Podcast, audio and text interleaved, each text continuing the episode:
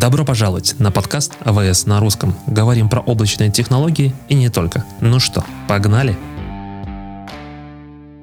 Всем привет и добро пожаловать на очередной выпуск подкаста AWS на русском. И сегодня у меня в гостях необычный гость. Ашот. Ашот у нас из Армении. И у Ашота очень интересный продукт.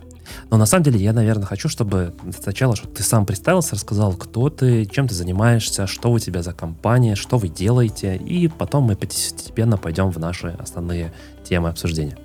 Да, конечно, с удовольствием. Ну, во-первых, спасибо большое, что пригласил. Очень приятно быть у тебя в гостях.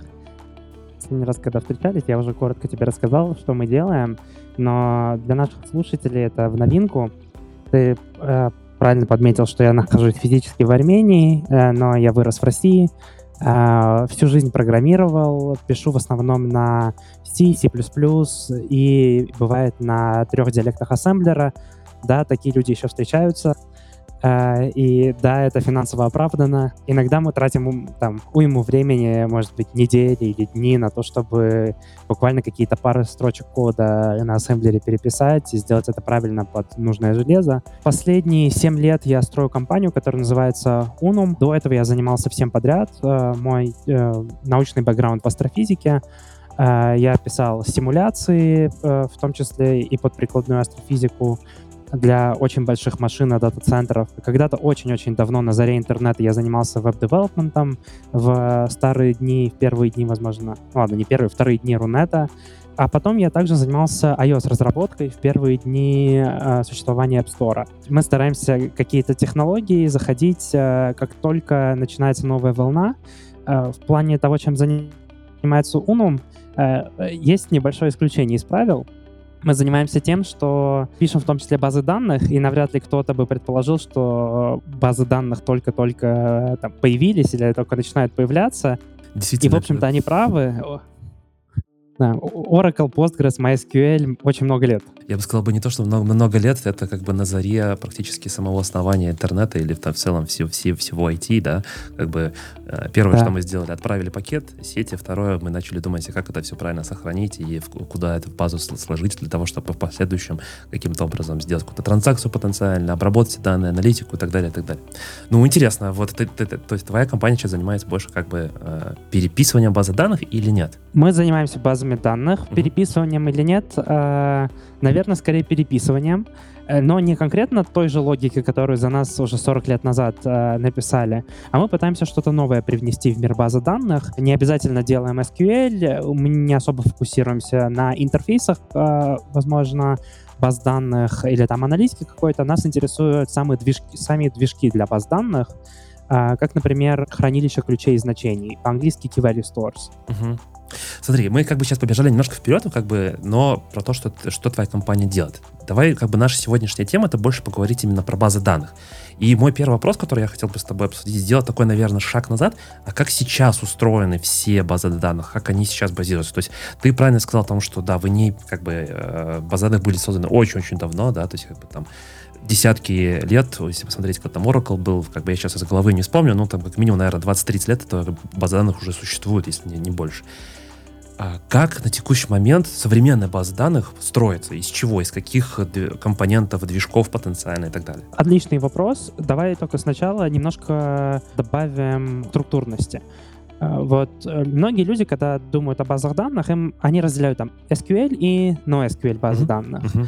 Э, это не особо различие в самой базе данных, это больше различие в интер интерфейсе. То есть SQL означает Structured Query Language, язык турированных запросов. Можно иметь похожую низлежащую логику и похожую структуру базы данных, но иметь разные интерфейсы. В одном случае, там, например, классический SQL, в другом случае какой-то нестандартный диалект, uh-huh. а в третьем кейсе совершенно другой интерфейс. И многие базы данных, в том числе амазоновские, они могут поддерживать сразу несколько интерфейсов. Ты лучше меня знаешь эту тему. Uh-huh. А по поводу того, как они строятся, я бы, наверное, разделил все базы данных на аналитические против транзакционных. То есть OLTP versus OLAP. Uh-huh. В одном случае у тебя чаще данные разложены построчно. Если представить, что ты хранишь таблицы, uh-huh. то в одном случае ты чаще будешь их хранить построчно, в другом ты будешь их чаще хранить колоночно. Причина этого очень проста. Локальность данных сильно влияет на скорость их чтения, и если ты собираешься делать очень много аналитики, uh-huh. особенно по какому-то свойству каждой, каждого документа или по какой-то колонке каждой таблицы, например, хранишь данные твоих пользователей и хочешь посчитать их средний возраст. Uh-huh. У тебя есть колонка возраст, ты проходишься по всей этой колонке, собираешь э, сумму и делишь на количество строк. Если же ты хранишь построчно эти данные, то тебе придется распаковывать каждую строчку, находить в ней нужный тебе компонент, складывать. И классический, самый базовый курс программирования многих людей обучает, что давай-ка тогда просто делать разные лайауты под разные задачи. Что в одном случае будем делать колоночно, в другом построчно. Uh-huh. И вот, э, скажем, те э, хранилища данных, которые аналитические хранят данные колоночно, для них типично очень много чтения, и у них почти не бывает записи почти вся запись, которая бывает в этих случаях, она запись конец. Uh-huh. То есть у тебя очень э, явный порядок того, как ты обновляешь свои файлы. И это критически важно для людей вроде меня, которые реализуют базы данных. Вот во всех остальных случаях, когда у тебя не колоночная БД, и ты часто делаешь запись где-то посередине, у тебя одна из ключевых задач она похожа на там, одну из задач, которая даже не у данных встречается, а в любом программировании, это задача аллокации памяти. То есть ты, например, расставил строчки каким-то uh-huh. образом из базы данных у себя на диске. Вдруг кто-то хочет записать в определенном месте внутри строки значение, которое больше, чем то, что там уже хранится. Но ты не можешь перезаписать поверх существующих данных, потому что ты тогда выльешься на данные соседней строки. Uh-huh. Тебе нужно каким-то образом почистить это из одной строчки, записать в другое место, переорганизовать всю свою структуру персистентного дерева, и это большая техническая задача, в которую упирается практически любая база данных. Ты имеешь в виду именно так, в котором мы записываем как э, не для аналитики, а больше для транзакционных? Конечно, да. Но что является все равно под капотом э, самой базы данных? Вот ты, ты как бы разделил на аналитические и неаналитические важности записи в э, транзакции, важности записи при изменении, например, и то, что в аналитике, когда мы пишем там условно там в конец.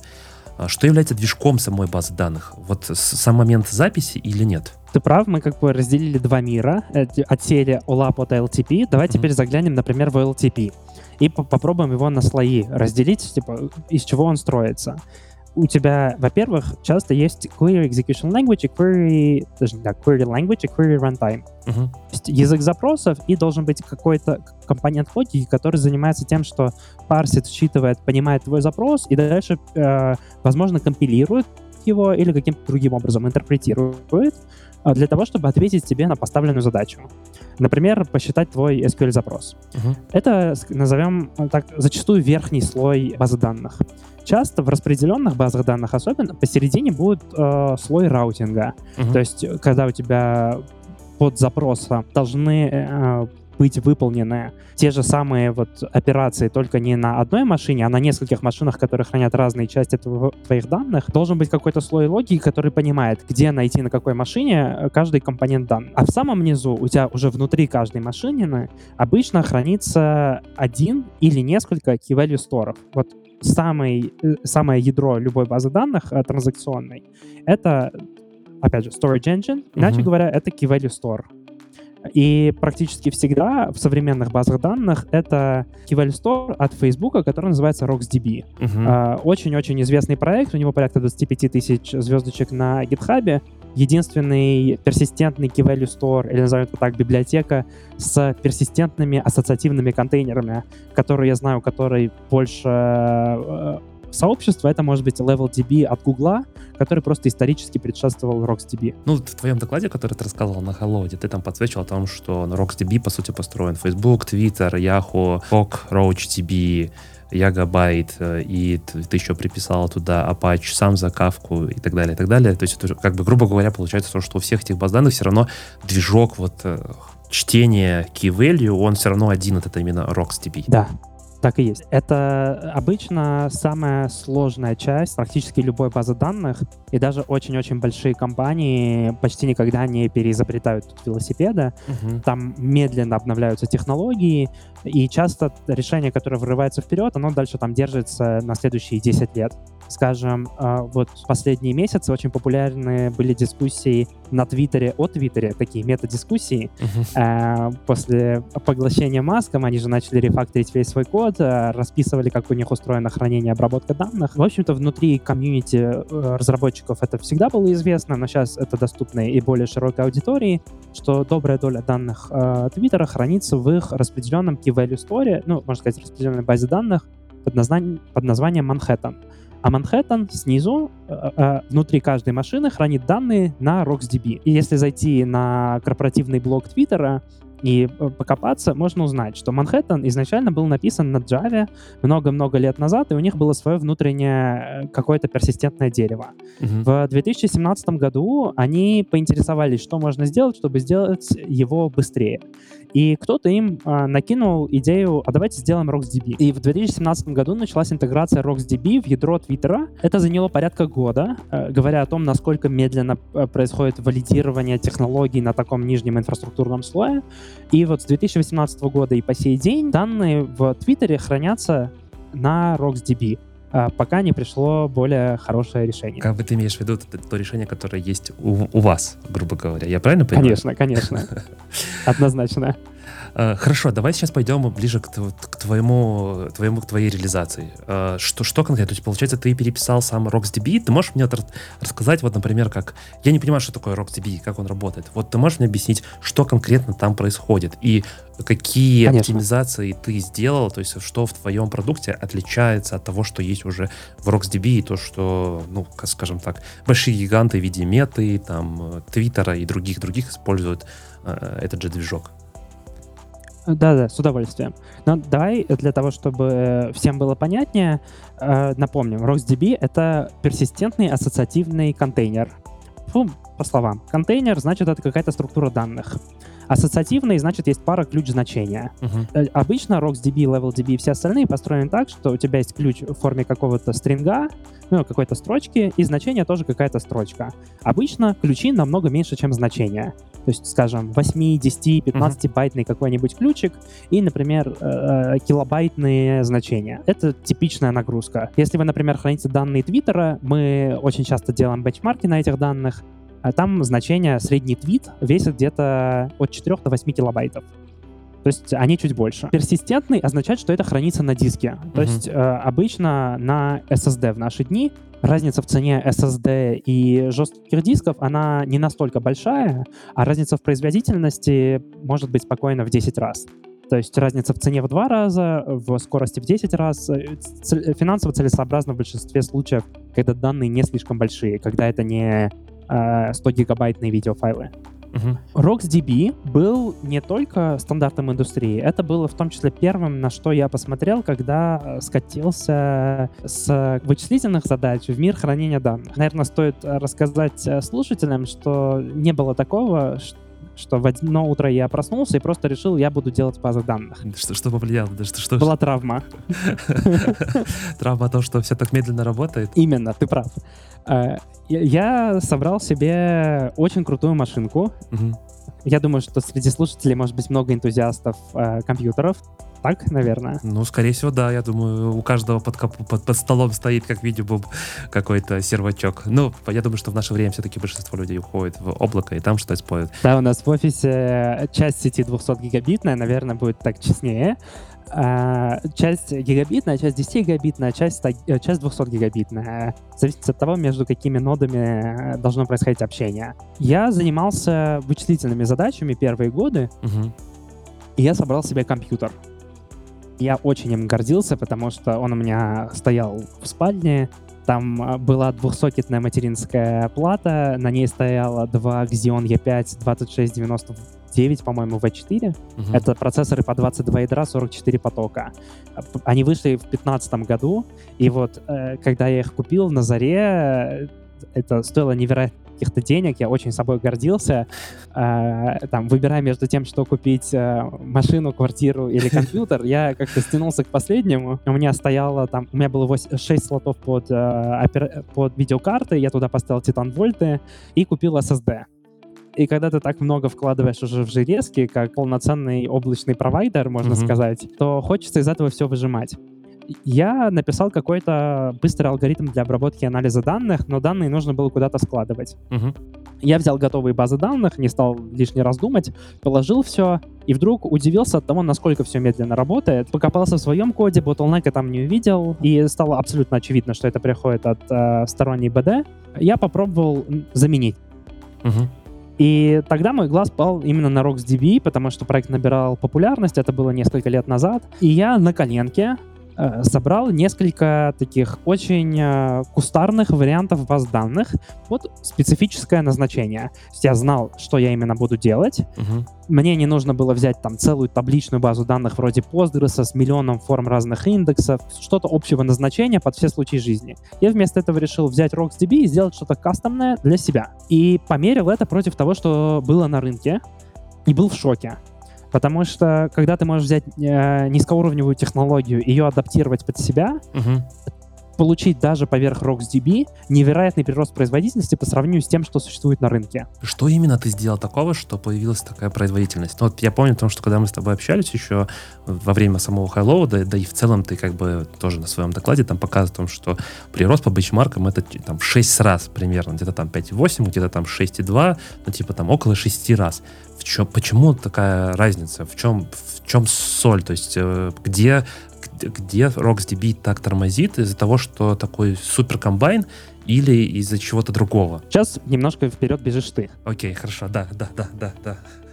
Вот мы пока что даже не дошли до того, что мы такого сделали в Key Value Store, а мы пока что на этапе, где я еще не догадался написать свой Key Value Store, а взял RocksDB и сделал поверх него конкурента для кого-то, для какой-то другой полноценной базы данных. Чтобы больше было контекста у слушателей, я любил э, играться с графами. На то время очевидным лидером э, этой индустрии был Neo4j, вероятно, и сейчас. У меня сложные отношения с проектами, написанными на Java, потому что у меня редко получается их запускать на объемах данных, которые мне интересны. А почти всегда виртуальная машина Java падает с оскорблениями из-за объема моей оперативной памяти или еще чего-то такого. Поэтому я взял и собрал графовую базу данных по RocksDB, Мгм. на э, плюсах, на C++, и померил ее против Neo4j и целой тонны других хранилищ. И просто из-за того, что я туда сделал, придумал свой кастомный алгоритм компрессии для графов и связал его с готовым RocksDB, у меня получилось существенно лучше, там, на, э, может быть, на порядок, чем то, что в Neo4j. Мгм. То есть в 10, раз, в 10 раз быстрее, вероятно, там, второй лучший какой-то продукт на рынке. Но потом я понял, что если хочется еще больше, нужно лучше ознакомиться и с RocksDB, и с тем, что внутри. И мой доклад, собственно, про то и был. Как я переходил от этого момента реализации поверх RocksDB Мгм. к своему кастомному решению. Что я такого увидел в RocksDB, что я был шокирован, что люди это до сих пор используют. Потому что, э, с моей точки зрения, человека, который приходит из такого высокопроизводительных вычислений, RocksDB тоже отстает сам по себе хотя бы лет на 10. Почему? Почему? Что там такого? Давай а, п- по этапам. Первое, что я увидел, как любой человек, ты открываешь и туториал смотришь, какой-нибудь Hello World. Key Value Store, когда пытаешься сделать э, Hello World, очевидно, первая операция — это записать что-то по какому-то ключу Мгм. и прочитать это обратно. Очень просто. Но я когда понимаю, что форма запроса подразумевает обязательное создание копии моих данных, я уже осознаю, что это не будет масштабироваться. Что это означает? Ты, например, говоришь, я хочу по ключу 1 записать вот такой вот текст. Мгм. У тебя этот текст уже в какой-то переменной хранится. Но пока это содержание этой переменной дойдет до RocksDB и его внутренностей, несколько раз будут реализованы копии этого текста в оперативной памяти. Это сразу проблема на двух фронтах. Во-первых, оперативная память очень дорогая, Мгм. ее немного в компьютере, особенно по сравнению там, с SSD с жестким диском. И так э, неэффективно ей пользоваться, это вредно. Значит, у тебя для кэшей будет оставаться меньше места.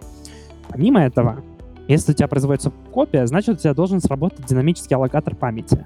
Мгм. Динамический аллокатор памяти — это своего рода тоже древовидная структура, и она так построена, чтобы ты мог ей пользоваться из нескольких потоков своего процессора, из нескольких ядер одновременно. Но так как это сложная структура, и если несколько ядер пытаются это дерево одновременно редактировать, то у тебя вокруг должно появиться очень много мьюток и а, других компонент синхронизации для того, чтобы случайно не испортить всю структуру. И вот эта вот синхронизация, она дорогая. Она может быть сама по себе, как десятки тысяч тактов процессора, вместо того, чтобы 10 тысяч раз производить какие-то операции, ты просто сидишь и ждешь, когда э, доступ к каким-то данным, э, данным откроется. Помимо этого, есть еще целый ряд причин, которые даже на уровне интерфейса э, ограничивает мой интерес RocksDB. Но потом открываешь структуру файлика, смотришь, как данные записываются на диск, и с каждым последующим параграфом осознания каких-то неловких, вероятно, дизайн-решений, принятых в RocksDB в свое время, осознаешь, что можно сделать лучше. Ты имеешь в виду in, in, input-output, ты имеешь в виду непосредственно сама запись э, на диск, тех да. данных, которые нам необходимо занести. И да. ты сделал большой акцент на I.O. логике. Я правильно понимаю? Да, это, это точно, абсолютно точно. Смотри, то есть, если так засуммировать, то получается, что у нас в key, в key value три основных механизма. Это первое concurrent, то, что ты говорил, локаторы. Вторая — это версионирование с garbage коллектором, то, что ты сказал, mutex, и все равно mm-hmm. это нужно каким-то образом сопоставить и так далее. Здесь тратится достаточно большое количество времени как CPU, так и в целом, как я понимаю, самой в том числе и, и памяти. И то, что ты рассказывал, переходы с одной одной переменная копируется с одного места в другое, а то может быть и в несколько. Ну и, соответственно, сам процесс записи. Что такого в, в записи ты смог оптимизировать, что, к, чему, к чему ты пришел, какие есть варианты на текущий момент и что ты используешь, как ты оптимизируешь? Ну, это вообще не rocket science, а, этим даже не очень хочется гордиться, если честно. История выглядит следующим образом. В современных операционных системах очень много наслоений. И они появлялись десятилетиями. Uh-huh. Есть э, старые стандарты Nix, Unix, POSIX и так далее.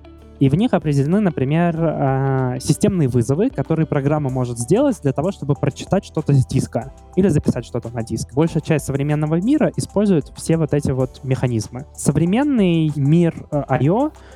В нем есть способы, которые мало кому знакомы. Давай я их всех перечислю, их штук шесть. Uh-huh.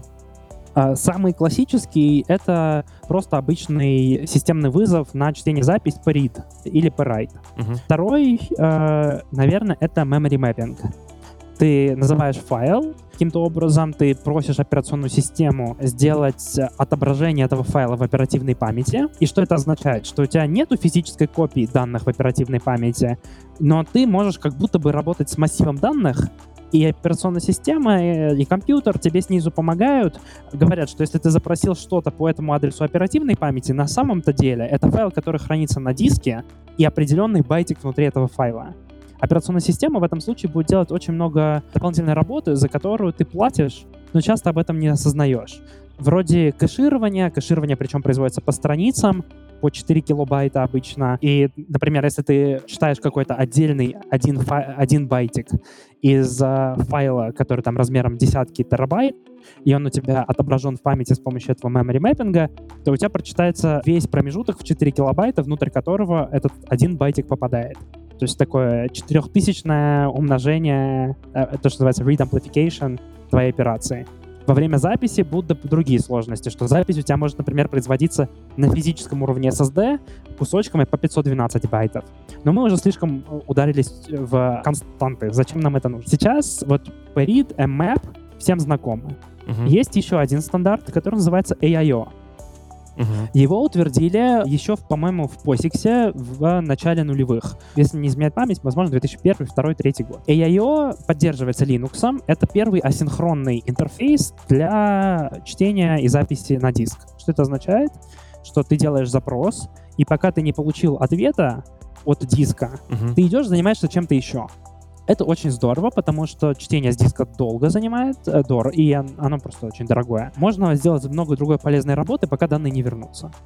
Но оно не решает другую важную проблему — системные вызовы. Если у тебя там, опять же, много ядер на компьютере, и разные ядра работают над разными задачами, кажд... разные ядра будут делать системные вызовы, чем больше ядер, тем больше системных вызовов из разных мест, операционная система их тоже должна как-то а, изолировать друг от друга, добавлять туда мьютексы. Да и в целом сам переход из user space в kernel space, когда у тебя производится системный вызов, у тебя останавливается исполнение программы в user space и начинается работа в kernel space. Вот этот вот переход, он очень дорогой, потому что нужно сохранить один контекст, начать другой. Uh-huh. Uh-huh. В AIO эта задача не была решена, Поэтому э, спустя лет 15 усилиями буквально одного человека в линуксовый стандарт э, был продвинуто предложение, которое называется IO Uring.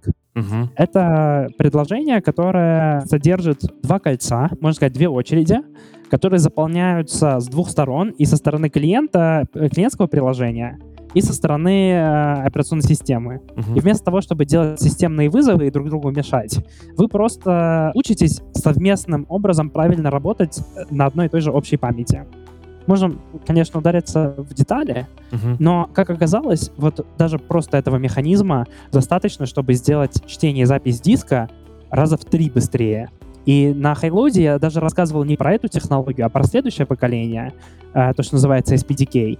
Но стоит отметить, что в современных базах данных даже поддержкой IO-Юринг хорошей нету. В некоторых местах а, это отсутствует чуть ли не принципиально. То есть на Postgres все IO синхронное Мгм. как вот делали во времена динозавров. Обычно, типа, отдельными единичными операциями, никакими не батчами, не группами э, чтения записи. А вот в некоторых местах люди только-только начинают задумываться о том, как бы им интегрировать IO-Юринг в себя. Но есть и две крутые технологии, SPDK и Magnum IO от NVIDIA. Первая от Intel, вторая от NVIDIA. Слушай, а вот, э, вот эти все процессы записи, да, как бы IO, они используют файловую систему? Ну, то есть я понимаю, Unix, э, POSIX, конечно же, будет, скорее всего, использовать, да, какую-то там файловую систему, XT4, например, или еще что-то. А вот в IO Юринге и в SPDK есть ли как сама суть файловой системы? Или мы убираем, э, скажем так, из-за того, что это нет необходимости или еще чего-то, и если убираем, то как это работает? Это очень крутой вопрос. В... Зависит от конкретной технологии. Например, с э, memory пэппингом и с IO-юрингом ты можешь как использовать файловую систему, так можешь, например, работать и э, в сырую с э, то, что называется блок-девайсом. Мгм. То есть у тебя просто маунтится диск, и ты уже сам решаешь, какие байты отвечают за какой файл. Мгм. В случае SPDK, Мгм. э, технологии, про которую я рассказывал на Highload, этих абстракций нету. Э, Файловая система отсутствует, тебе дается просто блок-девайс.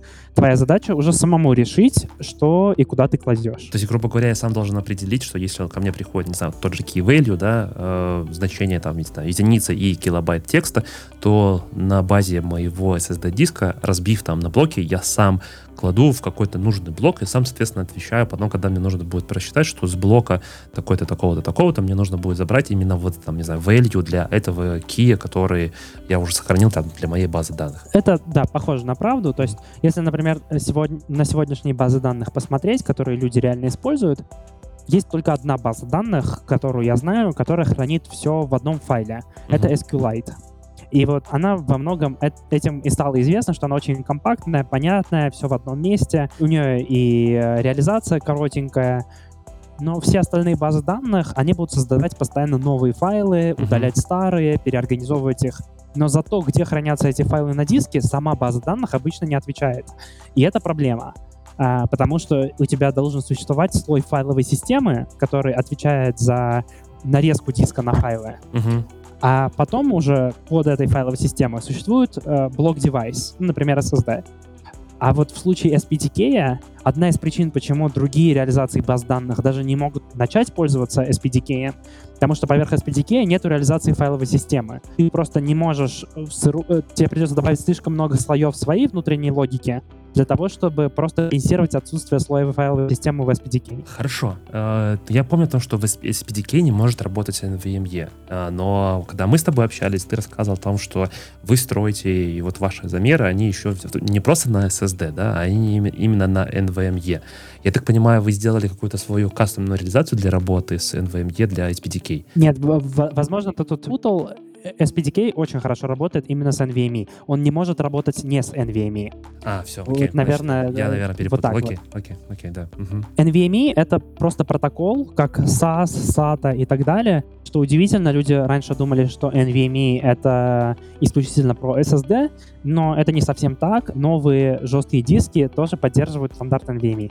Нет, я понимаю то, что это э, не просто SSD, да, это я просто задаюсь вопросом, зачем мне для жесткого диска NVMe, в котором достаточно большая скорость, э, то есть, как бы, если у меня раньше там были на SATA 2 ограничения, не знаю, там, какое-то количество гигабит, то, когда я перехожу на следующий уровень, типа NVMe, то мне там нужно для того, чтобы мой хард-диск, ну, то есть, э, полоса пропускания между чтением, там, а- а- обращение между процессором и моим диском, то есть, вот через эту шину должна быть большой. Зачем для жесткого диска NVMe? Я не очень понимаю, но... У меня тут есть гипотеза, что, может быть, это сделано для того, чтобы устаревшие э, протоколы как-то смести в сторону и даже для жестких дисков использовать общий стандарт. А, Либо еще есть быть. аспект, связанный с тем, что NVMe поддерживает зонирование, и, возможно, на очень больших жестких дисках вендоры хотят разрешить э, клиентам более таким ручным образом нарезать жесткий диск на нужные им части. Вот получается то, что, грубо говоря, если я правильно понимаю, ваша оптимизация, по сути, это взять SPDK, и, как ты сказал, нужно написать достаточно много уровней слоев для того, чтобы начать работать именно как с базой данных. То есть то, что уже реализовано в RocksDB, RocksDB использует файловую систему, если я правильно помню, это X4, если, если я правильно э, помню, то в вашей реализации у вас, получается, файловой системы нету, вы используете SPDK, и какая разница в производительности получается? А, разница колоссальная. А, я э, даже упомянул, что многие не реализуют и IO-юринг. Угу. Те числа, которые мы у себя на сайте публикуем, это даже числа еще без SPDK, если откровенно. Получается, что RocksDB, на котором построен почти весь мир хранения, угу. Делает в секунду порядка 57 тысяч операций записи в каком-то угу. условном бенчмарке и 650 тысяч операций чтения. Запомнили, э, запись 57 тысяч, у нас для той же самой операции сейчас 330 тысяч в секунду. Это в 5,8 раз быстрее. Это без SPDK. Э, на операциях э, чтения батчами, какими-то группами, RocksDB умеет делать 650 тысяч операций чтения, то есть 650 тысяч пар ключей и значений можно прочитать из RocksDB. Мы умеем делать 4,2 миллиона. Это прирост в половиной раз, но на самом деле это вот те числа, которые нам легко доказать в продакшене, э, потому что iUring не так сложно настраивать. Угу.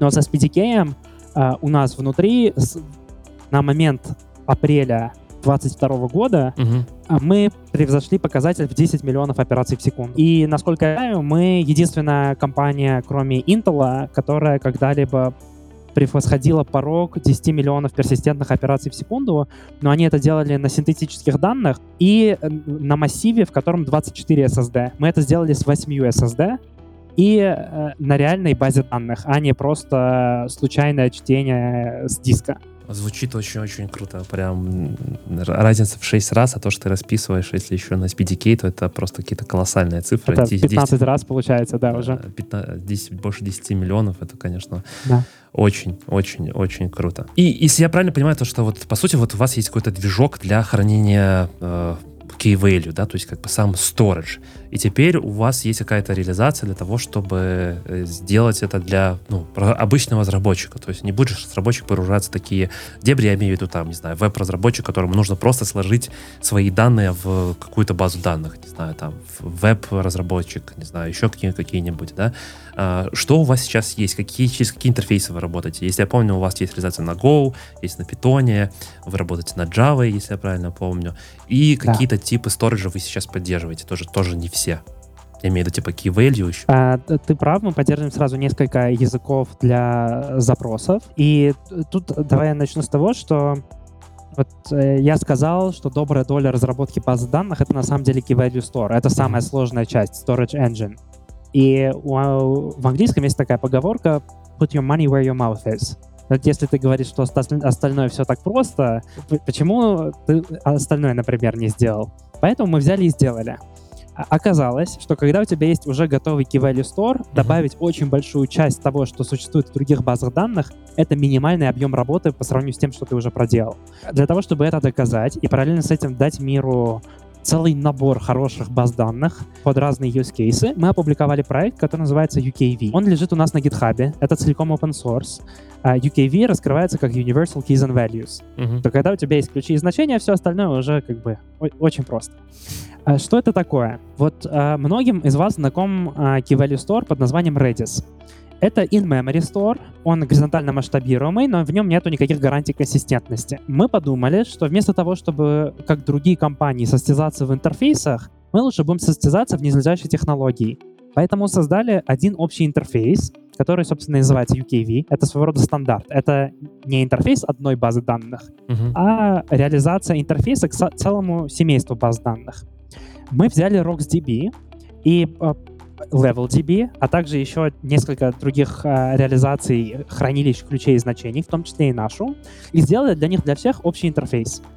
Таким образом, ты можешь в любой момент подменить низлежащую конструкцию и при этом не иметь необходимости переписывать свое приложение. То есть если до этого человек должен был выбрать, какой Key Value Store использовать сегодня, а потом переписывать весь свой стек, сейчас это уже делать не нужно. Когда у тебя есть уже стандартизированный интерфейс Key Value Store, можно сделать что-то похожее на то, что Reddit делает последние пару лет. Они грамотно сообразили, что поверх э, логики хранилища ключей и значений можно реализовать более сложные типы данных. Мы это называем модальности. Э, это термин, который мы заимствовали из машинного обучения, потому что этим тоже много занимаемся в компании.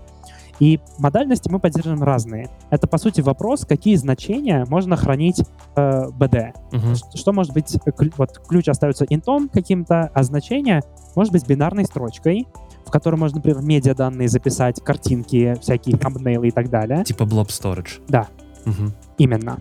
А, мы поддерживаем графы, мы поддерживаем документы. Э, говорят документы, я имею в виду, что мы поддерживаем одновременно JSON, BSON, Message Pack. Мы поддерживаем все классические RFC-стандарты индустрии, то есть у нас нету, скажем, отдельного интерфейса, как у Mongo MQL, uh-huh. но мы поддерживаем все RFC-шные стандарты, JSON Patch, JSON Merge Patch, JSON Pointer, как тебе JSON-овским запросиком поменять кучу-кучу документов в BD. Причем эти документы могут быть как в MessagePack, так и в JSON. Мы сами в бэкграунде сделаем эффективную конверсию. Помимо этого, документные коллекции также мож- могут использоваться как хранилище таблиц. Я уже рассказал, что э, транзакционные базы данных, они хранят данные построчно. Uh-huh. Но каждую строку можно также представить как документик, в котором у тебя внутри этого документа ключ — это название колонки, значение — это название ячейки в данной строке, в данной колонке. Таким образом построены многие реляционные даже базы данных сегодня, в том числе и наш э, табличный интерфейс. А помимо этого мы также поддерживаем хранилище векторов. Это очень важно для задач машинного обучения, для задач поиска. Это то, как мы, э, как мы будем делать индексы, но об этом можно поговорить в следующий раз. Uh-huh. А сейчас я бы добавил, что помимо всех вот этих вот разных форм данных, которые мы храним, когда у тебя есть один общий интерфейс, написанный на таком вездесущем языке, как C, uh-huh. очень легко поверх него добавить обертки под разные языки. И у нас есть обертки под C++, под Python, под Java, под Golang, и в скором времени мы работать также над JavaScript. И все эти обертки, они не просто, как в случае многих SQL-драйверов, э, баз данных, занимаются тем, что перенаправляют стринг с клиентской части, э, стринг с запросом в э, серверную часть. А вместо этого это структурированные байдинги. То есть, если некоторые из вас работали, например, с Pandas, это самая популярная в мире питона библиотека для работы с табличными данными, вы понимаете, что с ней очень легко там обрабатывать разные таблички. Но Pandas очень плохо масштабируется на таблицы, в которых больше, там, например, сотен тысяч или миллионов строк. Uh-huh. В нашем случае мы можем хранить документную коллекцию на одной ноде с размером в 100 терабайтов. А интерфейс у тебя выглядит так же, как Pandas.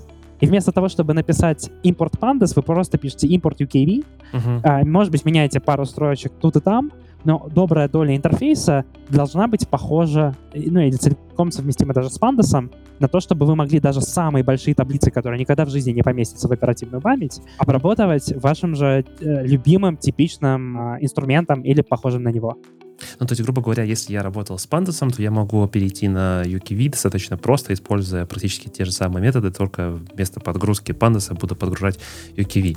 Хорошо, а где я могу вот этот бэкэнд попробовать поставить, поиграться, посмотреть? Ну, то есть, вот ты говоришь там про сотни терабайт, про еще что-то.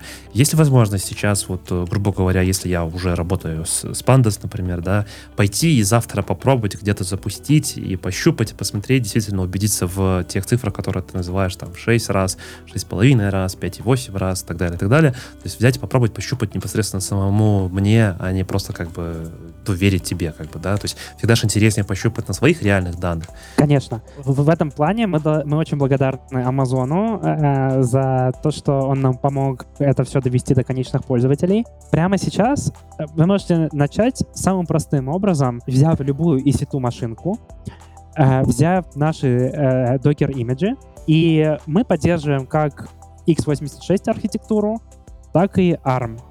Поэтому можете взять и гравитоны, и интеловые или AMD-шные процессоры, установить на эту машинку UKV и запустить э, с различными бэкэндами, э, в основном open source. Более того, э, есть решение на основе UKV от Unuma в Marketplace.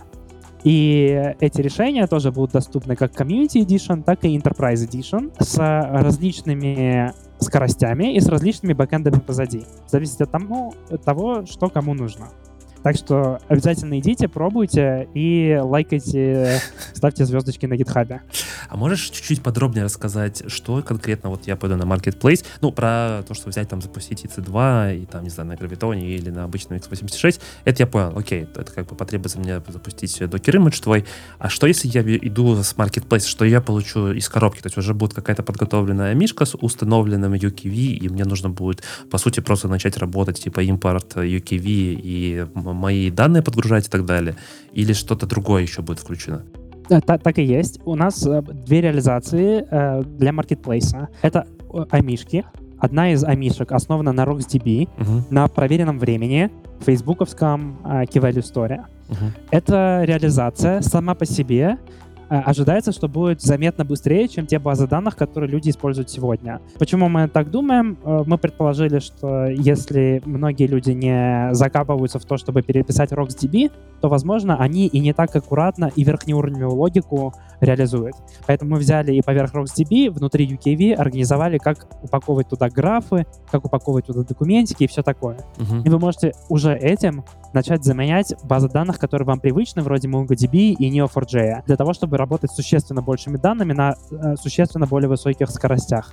Более того, импорт UKV — это то, как вы сделали бы в Python. Вы можете также сделать из другого языка программирования, и я бы также отметил, что мы первая база данных, которая нативным образом использует Apache Arrow Flight RPC для своего серверного интерфейса. Поэтому э, вы можете использовать любые из Apache Arrow библиотек клиентских, э, помимо наших собственных SDK, для того, чтобы общаться с этой базой данных. Помимо этого, у нас э, готовится Enterprise Edition, который сначала получит нативную поддержку IO Юринга, и ожидается, что будет вот эти 5 раз, 6 раз быстрее, uh-huh. чем даже вариант на RocksDB. Uh, но помимо этого производится сейчас активная работа облачным комьюнити над тем, чтобы улучшить поддержку SPDK в облаке. Это не так тривиально, как IO Uring, потому что uh, нужно разрешать перемаунтить девайсы сразу в user space, в приложение. Пока что этого нету в мире большинства облачных провайдеров. Наверное, ни у кого нету. А, через месяц появится у первого из них. Uh-huh. И очень скоро, я надеюсь, у AWS. И тогда будет также версия унумовской базы данных, которая не в 6 раз быстрее, а, вероятно, в 10-15 раз быстрее, чем а, роксовский вариант. Круто. То есть уже можно пойти прямо сейчас попробовать и посмотреть на своих данных э, и пощупать. Очень классно. Мне прям... Э, я вроде как бы уже не первый раз слушаю про реализацию твою, да, но я каждый раз все равно какие-то новые для себя моменты, какие-то подводные камни до сих пор узнаю, ощущаю, что все-таки я там не до конца, все-таки, наверное, классно было бы пойти попробовать и что-то пощупать совместно, да, было бы это замечательно. UKV становится нашим э, де-факто интерфейсом для наших баз данных. И я назвал очень много модальностей, что можно положить в UKV, но тут э, нужно запомнить, что это все можно положить в UKV одновременно, просто в разные коллекции. И база данных сама по себе становится мультимодальной. То есть можно положить, хранить графы, бинарные данные, документы, таблички, все в одном месте и сохранить при этом осидные транзакции. То есть вы можете вместо того, чтобы обслуживать 10 разных баз данных с 10 разными интерфейсами, диалектами SQL, Cypher или отдельными API-шками, можно все положить в одно место на AWS и пользоваться одним общим консистентным доступом ко всем этим данным и одними и теми же транзакциями. Также важно, мы работаем над вариациями э, поиска, и многие из них будут использовать различные новые методики из машинного обучения, а часть из этого мы написали в своей документации, но для всех э, любознательных мы с удовольствием расскажем об этом в следующий раз. Круто. Спасибо тебе, Шот, еще раз большое, что рассказал так в деталях про реализацию, и я надеюсь, что это не единственный выпуск. Э, мы действительно продолжим дальше еще записывать. Я знаю, что у тебя есть еще не только по Storage, но и по AI решения и так далее, и так далее. Я думаю, что мы с тобой еще не один раз услышимся и надеюсь, что увидимся. Всем спасибо большое. Как всегда, пишите ваши комментарии. Будем очень рады вашему фидбэку. Э, ну и до новых встреч. Всем пока. Пока-пока.